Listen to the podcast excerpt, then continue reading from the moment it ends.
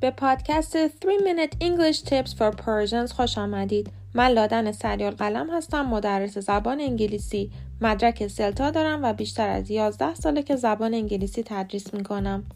من می‌خوام در این پادکست به اشتباهات متداول و مشترک بین فارسی زبانها در هنگام یاد گرفتن زبان انگلیسی بپردازم و دوست دارم با هم این اشتباهات رو اصلاح کنیم. این اشتباهات می‌تونه شامل تلفظ، گرامر، به کار بردن لغات نامناسب و اشتباهات ناشی از ترجمه باشه. بذارین چند تا مثال براتون بزنم. خیلی ها در تلفظ TH مشکل دارن و یا از حروف اضافه اشتباه استفاده می‌کنن. مثلا به جای I enjoyed this book میگن I enjoyed from this book.